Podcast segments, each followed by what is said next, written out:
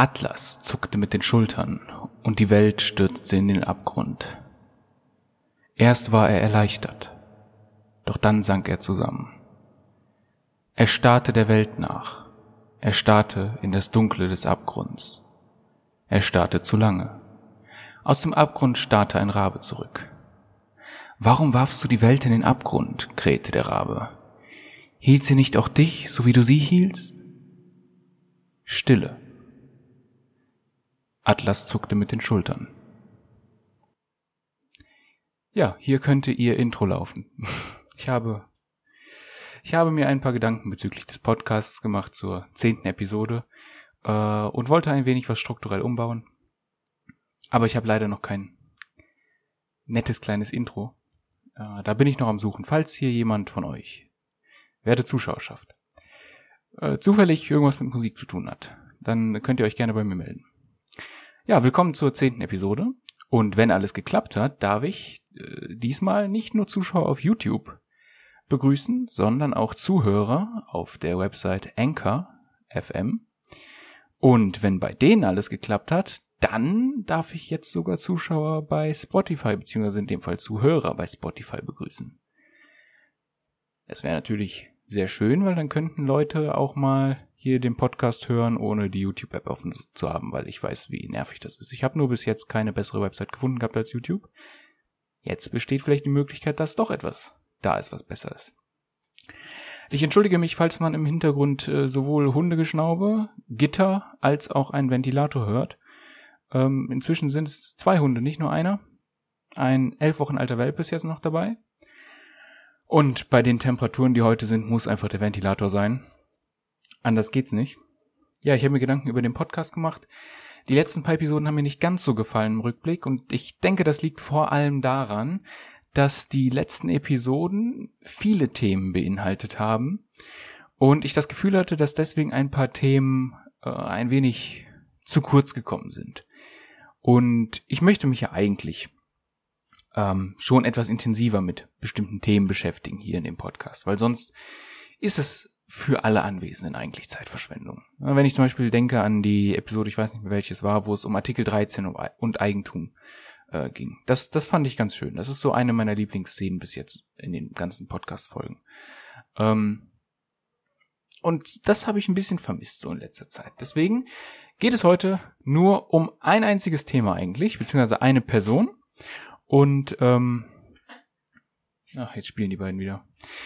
Ähm, ja, es geht nur um eine Person ähm, und um mehrere Themen. Und diese eine Person ist ein Rand. Oh Mann, ich werde versuchen, möglichst fair zu sein bei der Darstellung und Behandlung ihrer Philosophie, aber ich bin kein großer Fan. Aber fangen wir mal mit dem kleinen Vorspiel an, so grob um, um grob zum Reißen, wer ist das und was sind so grob die Ideen. Und danach gehen wir ein bisschen mehr ins Detail. Und danach gehen wir ein wenig durch ein paar Kritikpunkte, die so genannt werden. Und dann zum Abschluss, weil ich denke, allein das wird alles schon einiges an Zeit auffressen, ähm, möchte ich noch auf ein paar Sachen verweisen, wo man noch ein bisschen nachlesen kann, falls man noch mehr Informationen gern hätte oder sich kritisch damit auseinandersetzen möchte. Denn ein Rand ist tatsächlich also die Ideen, die sie produziert hat, in Anführungszeichen, die sie produziert hat, ähm, sind sehr einflussreich. Und ich denke, wenn ich euch gleich erzähle, wie ihre Philosophie aussieht und so weiter, dann wird sie euch sehr bekannt vorkommen. Entweder weil ihr selber Teile davon in euren Weltanschauungen drin habt, oder weil ihr bereits auf viele andere getroffen seid, die diese Ansichten teilen. So, Ach ja, und das äh, Getränk des Tages ist übrigens ein Blueberry White Tea, weil er im Angebot war.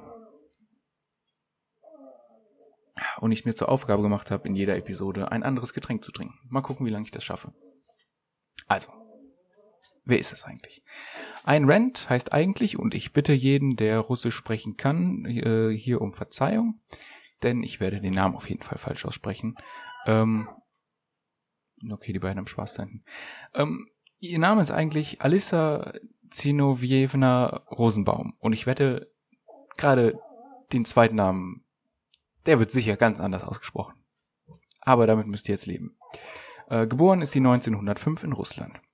Und sie ist quasi die Begründerin der geistigen Strömung namens Objektivismus. Ein Begriff, den viele sehr wissenschaftlich denkende Menschen sowohl hier als auch in Übersee sehr mögen. Äh, sie emigrierte mit 20 ohne ihre Familie nach Amerika. Ähm, sie hat in Russland quasi, also die Familie hat unter dem äh, dortigen System, wenn man es so äh, sagen möchte, gelitten. Ah, also ich, wenn ich mich richtig erinnere, war es quasi eine Mittelschichtfamilie und ähm, dem Vater wurde dann das, ich weiß nicht mehr, Unternehmen oder ähnliches weggenommen, weil es verstaatlicht wurde und das war dann ganz schlimm und dann kam sie nach Amerika und hat gesehen, wie großartig der Kapitalismus ist und hat, und ich glaube, da erinnere ich mich sogar richtig dran an die Biografie, dass sie angefangen hat zu weinen. So schön war der Kapitalismus für sie in Amerika. In ihrem äh, ja, prosaischen Werk Anthem beschreibt sie die Furcht vor dem radikalen Egalitarismus, in dem man nicht mehr ich, sondern nur noch wir sagen darf und so weiter und so fort. Hier finden wir das, was in jeder ihrer Geschichten ein wichtiger Teil wird, und zwar einen männlichen Helden, der ähm, dem der egalitaristischen, totalitären Gesellschaft entkommt, äh, in die Natur und seinen Egoismus wiedergewinnt. Die individuelle Kraft und der individuelle Wille sind zentral für ihren quasi Übermenschen. Ja, sie wurde und wird akademisch nicht wirklich ernst genommen. Obwohl sie bei Nicht-Akademikern sehr beliebt ist. Was mit unter anderem daran liegen könnte, dass sie eine größtenteils literarische und keine analytische Herangehensweise wählte. Ein anderer Grund könnte sein, dass es sich bei Ayn Rand um eine Frau handelt. Auch wenn es zu jener Zeit auch Frauen gab, welche akademisch ernst genommen wurden, galt das noch lange nicht für alle.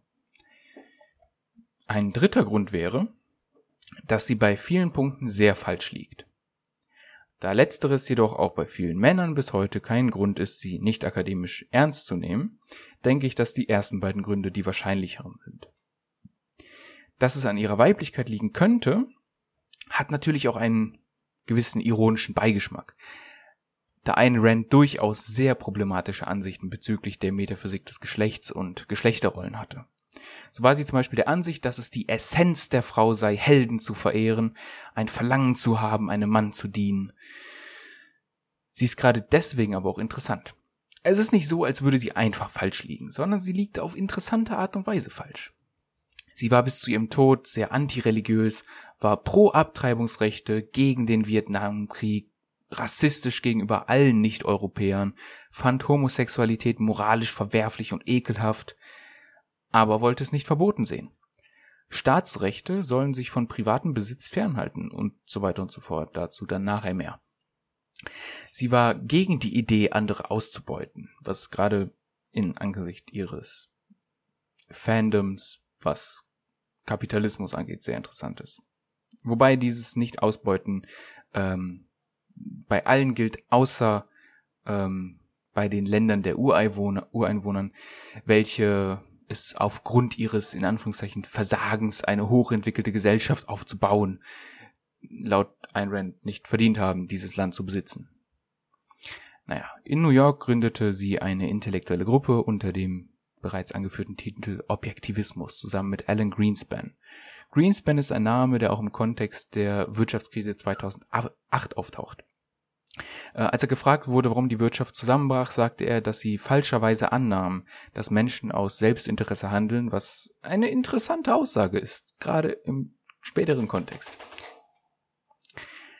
Äh, aufgrund ihres Kettenrauchens leidete sie dann später an Krebs und musste sich auf die finanzielle Stütze des Staats zum Überleben verlassen, was auch wieder interessant ist. Ähm, also Rands grundsätzliche These lässt sich eigentlich größtenteils äh, so auffassen, dass aus Rationalität Egoismus folgt und dass aus Egoismus ein Kapitalismus folgt. Das ist quasi die wirklich maximal heruntergebrochene Version, wenn man ihre Erkenntnistheorie und die Metaphysik äh, außen vor lässt. Ja, einer ihrer Vorbilder war Aristoteles, was relativ witzig ist, ähm, da sich beide an vielen Stellen widersprechen würden. Die Ausnahmen sind wahrscheinlich die Tugendethik und das Heldentum, auch wenn in der Tugendethik nicht unbedingt dann alles äh, übereinstimmt wäre. Sie ist derweil auch bekannt dafür, dass sie Kant nicht verstanden hat und überzeugt davon war, dass Kant die Rationalität aus der Philosophie entfernen wollte. Ja, jeder, der sich schon mal mit Kant beschäftigt hat, wird gleich dann bei Ayn Rand auch Sachen finden, die nach Kant sehr merkwürdig sind. Ja, Ayn Rands Philosophie ist ihr zufolge ein Versuch, eine perfekte Welt zu schaffen. Diese Philosophie umfasste dann am Ende einen metaphysischen Realismus, Rationalität als zentrales menschliches Ding, ethischen Egoismus, also rationales Selbstinteresse, äh, individualistische Rechte und einen laissez-faire Kapitalismus. Kapitalismus ist ihr zufolge die beste soziopolitische Ordnung, da sie, so Rand, den Menschen als einziges, als Ende in sich selbst behandelt. Das einzige Raison d'être des Staates ist derweil der Schutz individueller Rechte. Ja, ihre meiste nicht fiktionale Arbeit entstand aus Antworten an Fragen der Fans ihres Buches Atlas Shrugged. Diese Texte sind bei Nicht-Akademikern sehr beliebt, bei Akademikern jedoch unbeliebt, da Rand nie auf mögliche Probleme, Kontra von anderen oder selbstkritisch an ihre Arbeit herangeht. Des Weiteren ist sie keine analytische Philosophin, was dem einen oder anderen eventuell auch übel aufstoßen mag. Selbst einige Akademiker, welche ihre Ansichten teilen, erwähnen sie entweder nur nebenbei oder gar nicht, da ihre Prämissen ihre Konklusionen nur seltenst stützen. Man muss sich übrigens keine Sorge bezüglich der Hunde machen, die spielen gerade ganz lustig miteinander. Ja, kommen wir zur Epistemologie und Metaphysik von Ayn Rand. Denn hier ist eigentlich der Anfang. Rand lässt sich eigentlich als Empirikerin lesen, auch wenn sie dieses Label ablehnen würde, da sie der Ansicht ist, dass die Rationalismus-Empirismus-Dichotomie auf einer falschen Annahme fußt. Dabei ist ihr Verständnis von Rationalismus und Empirismus eines, welches sowohl einige Rationalisten als auch einige Empiristen entweder nicht teilen würden oder es bei weitem weiter ausführen würden. Rand zufolge beginnt die Erkenntnis bei der Wahrnehmung. Und das Urteil über das Wahrgenommene kann validiert werden, indem man jenes auf das Fundament in der wahrgenommenen Realität zurückverfolgt. Wissen wird dabei durch einen Prozess der Differenzierung und Integration gewonnen. Zuerst wird etwas wahrgenommen, dann von dessen Umgebung getrennt, das ist der Prozess der Differenzierung, und dann in das vereinheitlichte Ganze eingefügt. Sie hat zwar auch ein Konzept einer präperzeptuellen äh, Form des Bewusstseins, aber schreibt ihr keine konkrete Rolle in diesem Prozess zu. Ähm, das zentrale Objekt ihrer Ontologie sind Entitäten. Attribute und Aktionen sind sekundär, jedoch nicht akzidentiell. Da eine Entität Rand zufolge nur das Totale, also die Ansammlung seiner Attribute ist. Entitäten im engeren Sinne sind das, was wir unabhängig von unserem Bewusstsein als distinkt betrachten. Entitäten im weiten Sinne haben ihren epistemologischen Status nur durch ihre Relation zu unserem Bewusstsein. Insofern sie die Daten der Außenwelt, welche wir wahrnehmen und als Fundament unseres Wissens benutzen, nicht als subjektive Daten, sondern einfach als Daten extramentaler Einheiten und ihrer Attribute versteht, haben wir es bei Rands Wahrnehmungstheorie mit einem direkten Realismus zu tun. Mit einem direkten Realismus. Ich hoffe, man konnte es hören. Wir leiten also nicht aus unserer subjektiven Erfahrung die Entitäten als kausale Ursache ab, sondern haben einen direkten Zugriff auf die Außenwelt durch unsere Wahrnehmung. Ich habe mir hier bei, ich habe mir natürlich ein paar Notizen gemacht, damit ich nichts vergesse, was wichtig ist. Äh, bei ein, zwei Notizen circa 700 Ausrufezeichen hintergepackt. Dies hier ist eine mit äh, sieben Ausrufezeichen. Hier sind wir dann bei dem Punkt, was ich vorhin mit Kant meinte. Das bedeutet, dass die Gültigkeit der Sinneswahrnehmung nicht bewiesen werden kann und als bewiesen vorausgesetzt werden muss. Demnach wären also verschiedene Phänomene wie zum Beispiel Illusion oder Halluzination nicht möglich oder falsch interpretierte Sinneswahrnehmungen. Und hier stehen dann auch nochmal ein paar. Konzepte hingegen können fehlbar sein, da das Gegebene, in diesem Fall die extramentalen Entitäten, keine Urteile über sich beinhalten. Diese sind nämlich Produkte unserer willkürlichen Bewusstseinsebene. Da kommt dann die Rationalität ins Spiel. Die Qualitäten der wahrgenommenen Objekte werden nicht, wie das gelegentlich der Fall ist, in primäre und sekundäre aufgeteilt, sondern ist unsere Wahrnehmung jener Qualitäten ein Produkt der Relation zwischen der Entität und unserer Wahrnehmung. Deshalb sind die Eigenschaften weder intrinsisch noch subjektiv, sondern relational und objektiv. Objektiv. Was für ein schönes Wort. Sie geht von einem fundamentalistischen Ansatz aus, der den Wahrnehmungsprozess der Urteilsbildung mit dem Begründungsprozess in Einklang bringt und unklar lässt, wie Aussagen mit Aussagenstrukturen durch sensorische Daten ohne eine dementsprechende Struktur validiert werden können. Differenzierung und Integration werden auch auf konzeptueller Ebene angewendet, indem wir Entitäten in verschiedene Gruppen aufgrund ihrer vorhandenen oder fehlenden Attribute einordnen. Die Objekte besitzen keine bewusstseinsunabhängige Eigenschaften, durch die Verbindungen bzw. Einordnung in andere Gruppen möglich wären. Rands Axiome, also das, von dem sie quasi anfängt als Fundament, was unumstößlich ist, sind Existenz, Identität und Bewusstsein. Diese können weder weiter definiert werden, noch benötigen sie Beweise, da sie notwendig sind, um diese Beweise überhaupt erst zu ermöglichen, zumindest laut Rand. Mit ersterem ist gemeint, dass man nicht nach dem Grund für das Sein fragen sollte, da diese Frage den Begriff der Existenz und seinen Platz in der Hierarchie der Begriffe komplett fehldeuten würde. Mit zweitem ist gemeint, dass alles, was existiert, irgendeine spezifische und nicht widersprüchliche Sache ist. Und mit letzterem ist gemeint, dass man sein Bewusstsein nicht leugnen kann, also im kartesianischen Sinne quasi, und dass wir es erst dann mit Bewusstsein zu tun haben, sobald wir etwas erkennen, das sich außerhalb unseres Bewusstseins befindet, dem wir uns bewusst werden. Und hier trennt sie sich dann wieder von Descartes quasi. Heißt, Bewusstsein entsteht durch das Wahrnehmen von etwas außerhalb des Bewusstseins. Bezüglich des Bewusstseins lehnt sie sowohl Substanzdualismus als auch einen reduktiven Materialismus ab, was ich persönlich ja eigentlich gar nicht so schlecht finde erstmal, sondern vertritt eine Position der Einheitlichkeit von Geist und Körper, bei der Geist vom Körper zwar nicht zu trennen, aber auch nicht vollständig durch ihn zu erklären ist. Jetzt kann man sich natürlich fragen, gerade nach heutigen Standards, wo kann man das am besten einsortieren? Ist das mehr ein Eigenschaftsdualismus oder ist das ein anormaler Monismus? Ähm, je nachdem, wie hier Geist oder Körper verstanden wird, kann man sie in die Ecke mit den neuen Mystikern oder mit den neuen Mystizisten äh, zusammenpacken. Nicht so einfach zu sagen. Ist es vielleicht auch einfach nur nicht reduktiver Materialismus? Ist schwer zu sagen. Kann man nicht klar, meiner Ansicht nach, einteilen. Rand betrachtet alle lebenden Organismen als teleologisch geordnete Systeme, was bedeutet, dass sie ein Ziel anstreben. Dieses Ziel ist Rand zufolge die Selbstpflege, was nichts anderes bedeutet als die Förderung der Lebensfunktion. Und hier kommen wir jetzt zu ihrer praktischen Philosophie. Auch wenn ich zwischendurch immer wieder ein bisschen Kritik mit hineinbringe, kommt die richtige Kritik dann noch am Ende. Also keine Sorge, es gibt hier einiges, was man sagen kann. Und ich werde auch sicher nicht auf alles eingehen können.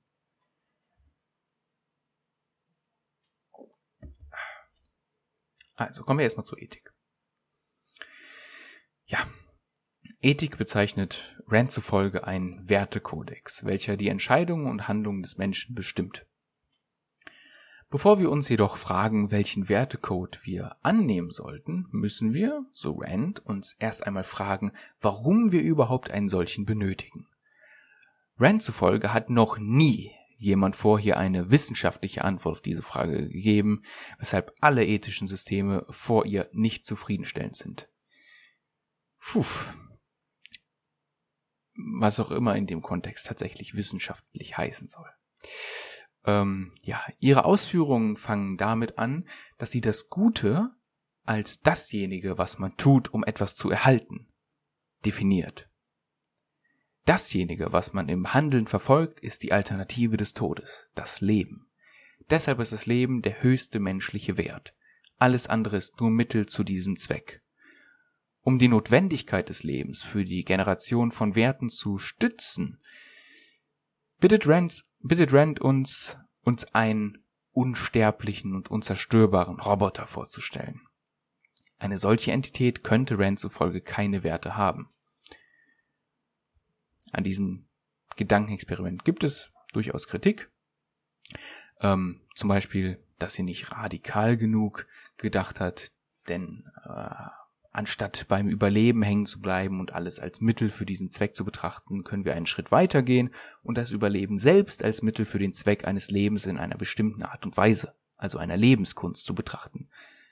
Wenn jemand zum Beispiel versucht, am Leben zu bleiben, um sein Leben mit der Hingabe für einen Gott oder mit der Erfahrung von Freude oder was auch immer jemand als Sinn seines Lebens setzt, zu verbringen, des Weiteren trägt sie leider nicht zu der Diskussion zwischen der Frage, ob die Wahl des Lebens eine moralische oder vormoralische Wahl ist, bei, was durchaus hätte interessant werden können, gerade in dem Kontext.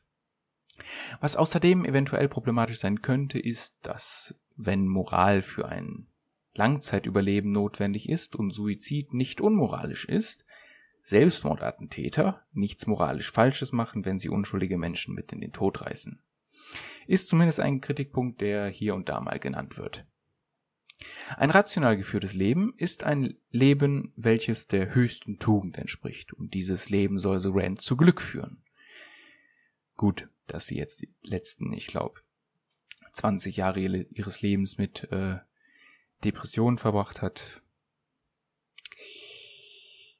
deutet vielleicht in der Praxis darauf hin, dass sie entweder nicht in der Lage dazu war, ihrer Theorie entsprechend zu handeln oder aber, dass die Theorie fehlerhaft ist. Aber gut. Hier kann man dann natürlich ankreiden, dass dieser Kritikpunkt nicht fair ist, ähm, weil die Theorie ja nicht dadurch widerlegt wird, dass die Person, die sie aufstellt, nicht das erreicht, was die Theorie besagt. Das wäre ein böses ad hominem Argument. Ich denke mir, dass zumindest einige das gerade denken. Ja, dieses Glück welches erzielt werden soll, wird quasi zum Kompass dafür, was rational ist und was nicht. Da Glück ein Gefühl der Lebensbejahung ist, so Rand. Und aus irgendeinem Grund auch objektiv. Da gibt's keine guten Gründe für. Aber es ist so. Es ist unmöglich, so Rand, ein unglücklich, unglückliches und gleichzeitig rationales Leben zu führen. Ja, da könnte man jetzt nochmal auf sie zurückkommen. Gefühle sind so etwas wie ein, ich zitiere sie hier, ins Deutsche übersetzt von mir, Blitzrechner, der die Summe der Gewinne oder Verluste liefert. Emotionen bieten sofortige Orientierung, wenn die Umstände es nicht erlauben, alles neu zu überdenken, so ist zumindest ihre Idee. Aber unsere Gefühle sind nur so gut wie unsere Vernunft, weil sie von unserer Vernunft programmiert werden. So Rand. Daher können sie nur durch bewusste Überlegungen korrigiert werden, und in einem Konflikt zwischen Vernunft und Emotionen muss man sich immer auf die Seite der ersteren stellen. Was dann wieder problematisch ist, weil das Glück soll uns ja dann quasi sagen, was vernünftig ist, und das ist ja dann wieder eine Emotion, aber gut. Sagen wir einfach, das ist konsistent. Die wichtigsten objektivistischen Tugenden sind alles Ableitungen aus der Rationalität, welche die höchste Tugend darstellt. Und zwar sind es Integrität, Ehrlichkeit, Gerechtigkeit, Unabhängigkeit, Produktivität und Stolz. Was dabei auffällt, ist, dass hier die klassischen Kardinaltugenden fehlen. Jene hielt sie für nicht moralisch oder moralisch schlecht, besser gesagt. Je größer der Wert einer Person gegenüber dem rationalen Eigeninteresse ist, desto größer ist die Hilfe, die man bereit sein sollte, Ceteris Paribus zu geben. Was moralisch niemals angemessen ist, ist Opfer zu bringen. Das heißt, etwas von Wert für sich selbst preiszugeben, um etwas von weniger oder keinem Wert für sich selbst zu haben. Daher kann es niemals moralisch sein, das eigene Leben wissentlich für einen Fremden zu riskieren. Es sei denn, das eigene Leben ist es nicht mehr wert, gelebt zu werden. Das wäre wahrscheinlich die eine Ausnahme. Oder das Unglück für das Glück eines anderen, sei es nur ein Fremder oder ein Freund, zu hegen.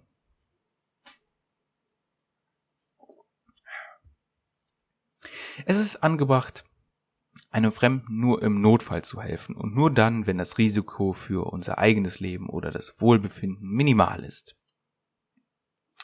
Rand und viele Objektivisten versuchen Nächstenliebe als rein egoistisch motiviert zu lesen, jedoch ignorieren sie dabei die Tatsache, dass Nächstenliebe in erster Linie eine zutiefst auf den anderen gerichtete Handlung bzw. Einstellung ist. Dies liegt im Falle Rands daran, dass sie Altruisten vorwirft, andere nur durch einen Appell an das schlechte Gewissen der Leute kontrollieren zu wollen. Altruisten tun nur so, als seien sie altruistisch, um die größten Egoisten sein zu können. Dabei kommt jedoch die Frage auf, warum dann nicht alle so tun, als seien sie Altruisten, wenn es doch eine scheinbar so gute Option ist, um Kontrolle über andere zu gewinnen. Naja. Kritiker kreiden ihre Äquivation zwischen Altruismus und Selbstaufopferung und ihre Behauptung, dass es keinen Konflikt zwischen den rationalen Interessen verschiedener Personen gibt an. Aber dazu kommen wir gleich im Abschnitt politische Philosophie. Ja, jetzt kommt das Schlimmste und das machen wir deswegen auch ganz kurz. Ja, was ist eine optimale Gesellschaft? Eine der zentralen Fragen meiner Ansicht nach, wenn ich über politische Philosophie nachdenke. Und wie soll man diese erreichen? Ja, eine Gesellschaft unabhängiger Individuen wäre quasi ein Rands Antwort und die fußt auf dem natürlichen Recht des anderen auf dessen Leben, Freiheit und Eigentum. Und sie fußt auch noch auf dem Händlerprinzip.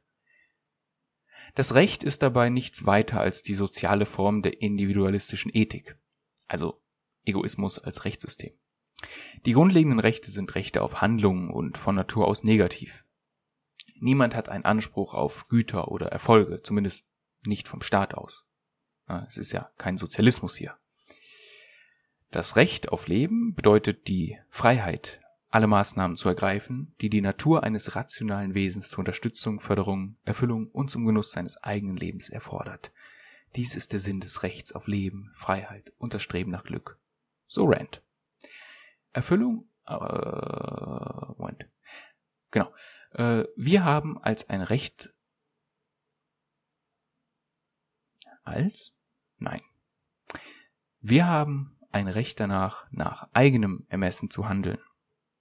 Ziele, die die Erfüllung unserer Wünsche verfolgen, zu setzen und das Recht, Eigentum zu besitzen. Dabei ist für Rand jeder Bruch des Rechts auf Eigentum ein Bruch der Menschenrechte, da das eigene Leben zu besitzen auch bedeutet, die Früchte dieses Lebens und der eigenen Handlung zu besitzen. Hier finden wir dann auch den Grund für absolute Redefreiheit und einen laissez-faire Kapitalismus. Und solche Argumente werden tatsächlich auch von vielen Menschen, sowohl Leute, die Ayn Rand als Ikone äh, hochheben, als auch Menschen, die sie überhaupt nicht kennen, äh, verwenden.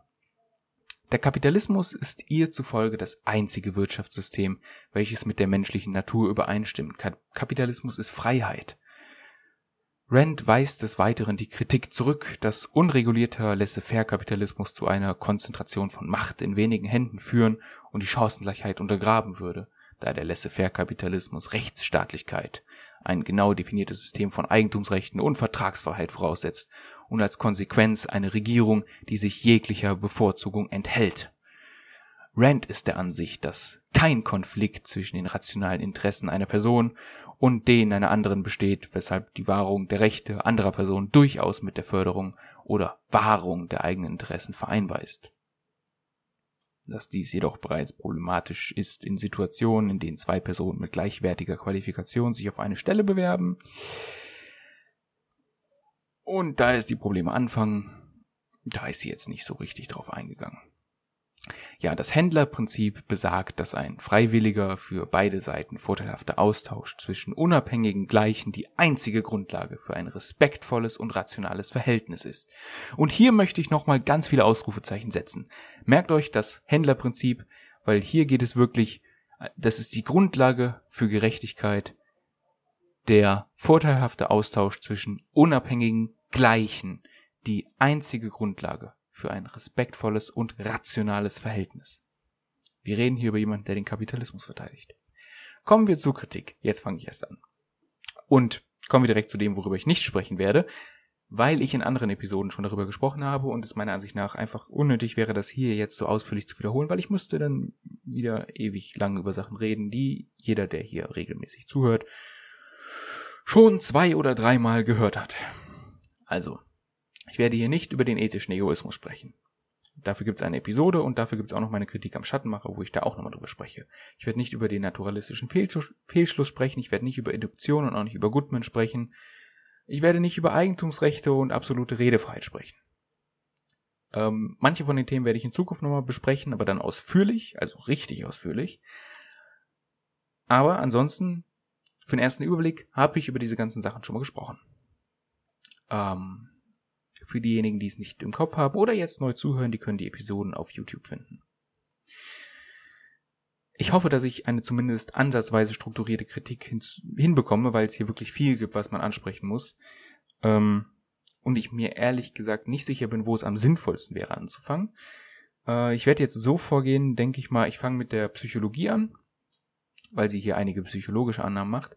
Dann gehe ich in die Erkenntnistheorie und Metaphysik über. Von da aus gehe ich dann in die politische Philosophie, weil ich jetzt doch schon relativ viel zur Ethik gesagt habe ähm, und des Weiteren auch schon in vergangenen Videos über einige Themen im Bereich Ethik gesprochen habe, die jetzt hier relevant wären, aber über die ich dann nicht noch einmal ausführlich sprechen möchte. Also. Fangen wir mit Rands Psychologie an. Rand stimmt der REBT, Rational Emotive Behavior Therapy, insofern zu, als dass Emotionen an sich nicht existieren, also an sich, sondern Konstrukte mentaler Prozesse sind. Wir interpretieren das Wahrgenommene und aus dieser Interpretation entstehen unsere Emotionen, auf welche wiederum Emotionen folgen können. In einer REBT wird versucht, ein Minimum an Ängsten, Depressionen und Feindseligkeit zu erreichen, indem man dem Klienten beibringt, diese Ziele durch kognitive, emotionale und äh, behaviorale Effizienz zu erreichen. Ein Problem, welches Therapeuten im Gegensatz zu Rand beachten, ist, dass dieser Standard, in Anführungszeichen, kein Standard, sondern ein abstraktes Optimum ist, welches nicht erreicht werden kann. Dieses Abstraktum wird als Werkzeug verwendet, um ein Ziel zu haben, welches man approximieren will. Was durchaus nützlich und sinnvoll sein kann, gerade in der Therapie. Es jedoch als existierenden Standard etablieren zu wollen, ist etwas ganz anderes.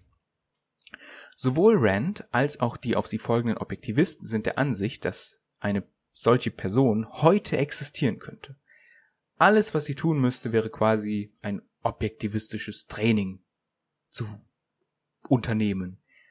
Dieser Glaube an eine Person ohne kognitive Einschränkungen ist unrealistisch, weil es unfassbar unwahrscheinlich ist, dass ein solcher Mensch als Mensch jemals existieren wird, geschweige denn bereits in den 70ern existiert haben könnte. Eine weitere psychologische Annahme, die problematisch ist, ist Strands Emotionstheorie der zufolge der emotionale Mechanismus eines Menschen wie ein elektronischer Computer ist, den der Verstand mit den Werten der Wahl belädt, also man sucht sich quasi die Werte aus, äh, und diese machen dann die emotionalen Erlebnisse aus. Hier wird quasi impliziert, dass wir im Vorhinein entscheiden können, welche emotionale Reaktion wir haben werden und dass jede Emotion ein rein zerebrales Produkt ist. Dem widersprechen schon Emotionen wie zum Beispiel sexuelle Erregung oder Ekel, über Ekel habe ich auch schon mal gesprochen in einer Episode, welche entweder somatischer oder psychosomatischer Natur sind. Des Weiteren definiert sie Eigeninteresse und Aufopferung tautologisch, was durchaus problematisch ist. Aufopferung ist Rand zufolge die Opferung eines Wertes. Jedoch kann ich im Rahmen meines eigenen Wertesystems alles, was Rand als Aufopferung verstehen würde, auch legitimieren, weshalb ihr Begriff der Aufopferung nutzlos ist. Und wenn ich hier mein eigenes Wertesystem meine, spreche ich aus dem Framework von Rands Ethik. Kommen wir von den psychologischen Annahmen zu den erkenntnistheoretischen. Wenn man überlegt, wo ein Rand am meisten Schaden angerichtet hat, dann sind das für die Menschheit als Ganzes definitiv ihre Annahmen in der praktischen Philosophie, also Ethik und vor allem politische Philosophie. Aber von dem Standpunkt eines äh, Philosophierenden aus ist das, was sie mit ihrer Erkenntnistheorie gemacht hat, bei weitem schlimmer. Also, okay. Diese Ebene der Hochnäsigkeit mit gleichzeitiger Ahnungslosigkeit erlebt man nur selten. Der Objektivismus als Erkenntnistheorie ist vor allem als eine Lösung für das Universalienproblem gedacht gewesen. Ich werde nun erst einmal ganz kurz erklären, was das Problem ist und dann darüber sprechen, warum Rand mit ihrem Versuch alles gemacht hat, nur nicht dieses Problem in irgendeiner sinnvollen Art und Weise zu erfassen und zu kritisieren. Das Problem jetzt erstmal anhand eines Beispiels. Ich habe vor mir zwei Bildschirme stehen, deren Rahmen schwarz sind. Die Rahmen sind zwar nicht dasselbe, also zwei verschiedene, jedoch haben sie etwas gemeinsam. Sie sind beide schwarz. wovon es Einzeldinge gibt, wie in diesem Beispiel die beiden Rahmen der Bildschirme, die, das nennt man Partikularien. Was Partikularien gemeinsam ist, nennt man Universalien. Schwarzheit ist in diesem Fall ein solches. Gemeint ist hier nicht der Begriff der Farbe schwarz, sondern das, was den Partikulare, Partikularien zukommt. Ich möchte das betonen, da zwischen Begriff und Bezug, gerade bei Objektivisten, häufig eine Verwechslung stattfindet. Und das ist hier in diesem Kontext sehr problematisch, weil man dann das ganze Problem nicht versteht. Rand gesteht nicht zu, dass zwei beliebige Objekte Eigenschaften gemeinsam haben könnten. Ihre Beispiele gehen vom Gegenteil aus. Sie beschäftigt sich nur mit einer Frage. Wie bilden wir Konzepte, die auf Bereichen von Eigenschaften basieren, von denen angenommen wird, dass sie nicht identisch sind? Sie identifiziert später Universalien mit Konzepten, ohne zu berücksichtigen, dass die Möglichkeit besteht, dass Universalien die Bezugspunkte von Konzepten sein könnten.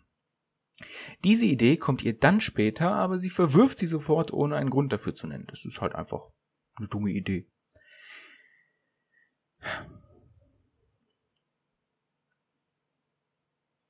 Rand wirft eigentlich verschiedene Fragen auf.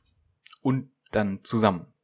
Das eigentliche Problem der Universalien ist, wenn man es als Frage formulieren will, gibt es Universalien? Und wenn ja, welche und in welchem Sinn? Und wenn man sagt, dass sie nicht gibt, dann natürlich, warum nicht? Und was ist das dann und so weiter. Das Problem der Konzepte ist nicht genau dasselbe wie das Problem der Universalien und keines von beiden ist identisch mit dem Problem der Beziehung zwischen abstrakter und konkreter. Genau genommen sind diese drei Probleme nur in der Annahme identisch, dass der Nominalismus die richtige Ontologie ist. Rand geht einfach von ihrer unbestätigten Lösung aus. Ein Konzept ist eine Abstraktion und eine Abstraktion ist eine Universalie. Davon geht sie einfach aus weil sie Nominalistin ist, ohne sich dessen bewusst zu sein oder Gründe dafür zu liefern, was natürlich auch schwer wäre, wenn man sich dessen nicht bewusst ist. Rand selber ist quasi eine Nominalistin, die auch noch aus Versehen in der Sparte des Realismus fällt, ohne dass es sie wirklich interessiert, weil das ihre an, also es interessiert sie nicht wirklich, dass ihre Analyse der Ähnlichkeiten die Existenz realer Universalien voraussetzt. Des Weiteren lädt sie den Begriff der Wahrnehmung mit viel mehr Aufgaben aus, als, äh, auf, als es eigentlich sollte. An einem Punkt sagt sie sogar, und ich zitiere hier, ähm, Similarity is grasped perceptually, was einen gewissen Prozess der Rationalität in die Wahrnehmung hineinmischen würde. Dann kommen wir noch kurz auf ihre Axiome zu sprechen. In Rands eigenem Verständnis eines Konzepts sind ihre Axiome keine da sie nicht durch Differenzierung und Integration gewusst werden können. Was dann einfach hilarious ist. Es tut mir leid, aber es ist dann wirklich hilarious. Lächerlich.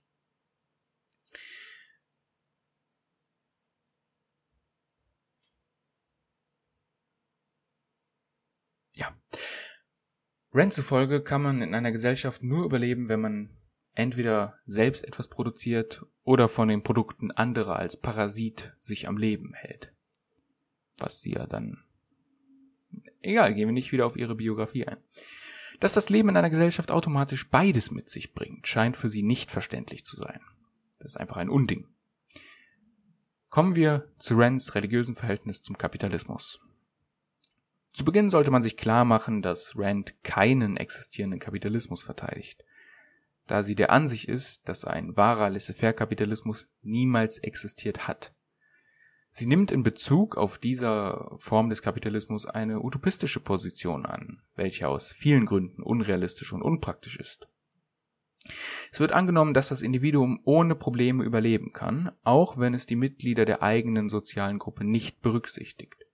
Hier möchte ich Albert Ellis zitieren in einer Übersetzung. Da die Menschen auf ihre Gemeinschaft angewiesen sind, um Unterstützung zu erhalten, sowie auf den Wohlstand und die Gesundheit, die das Leben in dieser Gemeinschaft mit sich bringt, scheinen die Menschen besser dran zu sein, wenn sie die Gemeinschaft als etwas nahestehendes Zweites ansehen. Rand geht davon aus, dass Menschen, die nur danach streben, was sie wollen und dies für das Beste halten, niemals anderen Schaden zufügen und sich nicht in die Grundinteressen anderer einmischen. Tatsächlich behauptet Rand immer wieder, dass der reine und völlig unkontrollierte Kapitalist, falls er jemals existiert, ausnahmslos allen Menschen durch seine produktiven Triebe helfen und selten jemandem Schaden zufügen würde. Es gibt keine Beweise dafür, dass dies wahr wäre. Es gibt beträchtliche historische Beweise und Gründe für die Annahme, dass dies nicht der Fall ist. Und hier beende ich das Zitat, nun folgen von ihm noch ein paar historische Beweise, die ich aufgrund der Länge jetzt mal hier rauslasse. Denn ich habe auch noch selber was zu sagen. Allgemein sind Rands Annahmen, dass der Kapitalismus der menschlichen Natur entsprechen würde und deshalb richtig wäre, auf zwei Arten problematisch. Erstens ist diese Annahme anthropologisch betrachtet nicht ganz so leicht zu unterstützen.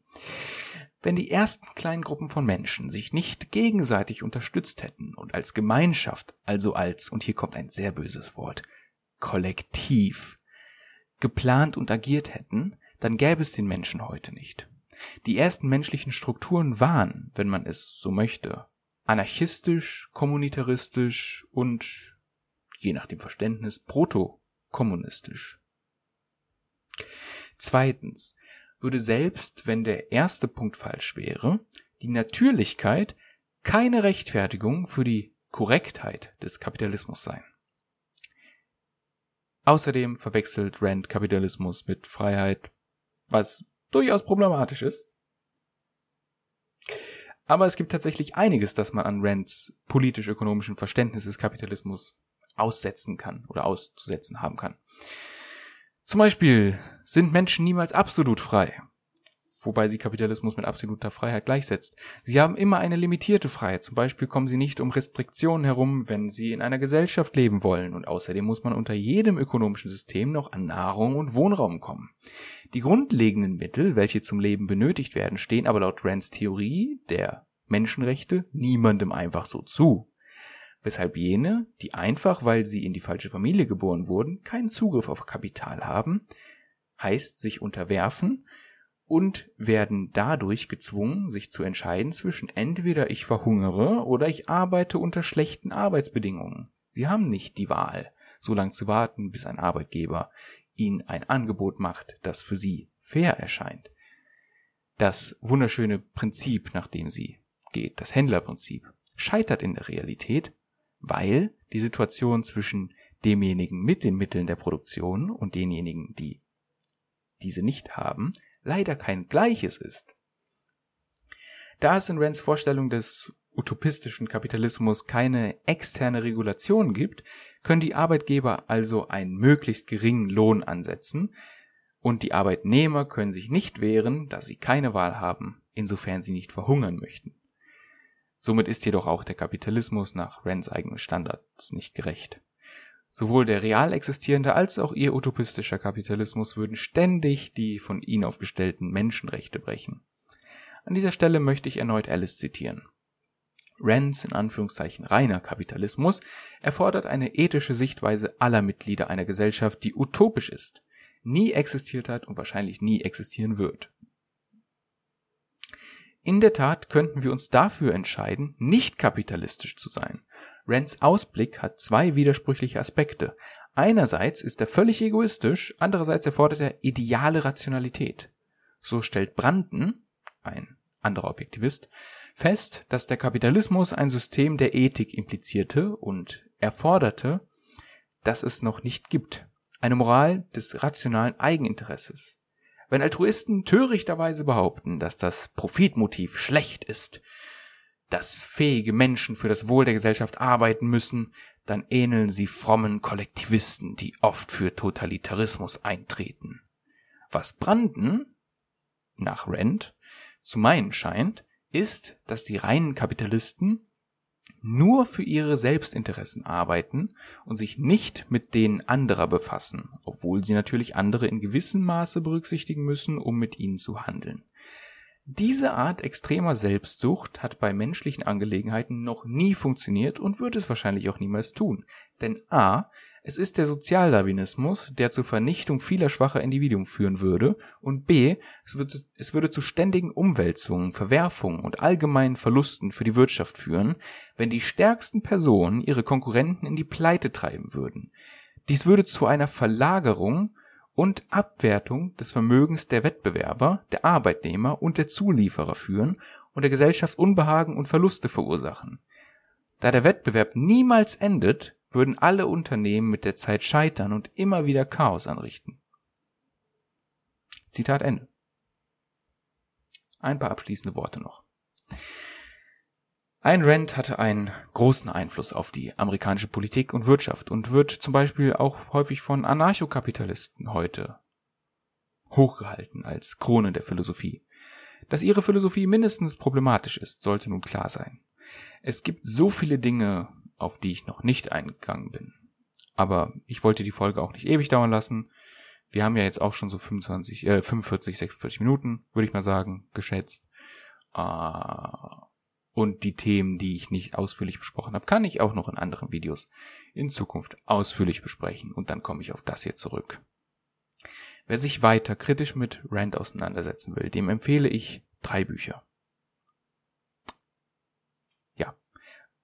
Zum einen das, wo ich zitiert habe, von Albert Ellis, Are Capitalism, Objectivism and Libertarianism Religious? Yes, Greenspan and Ayn Rand Debunked. Das ist der volle Titel.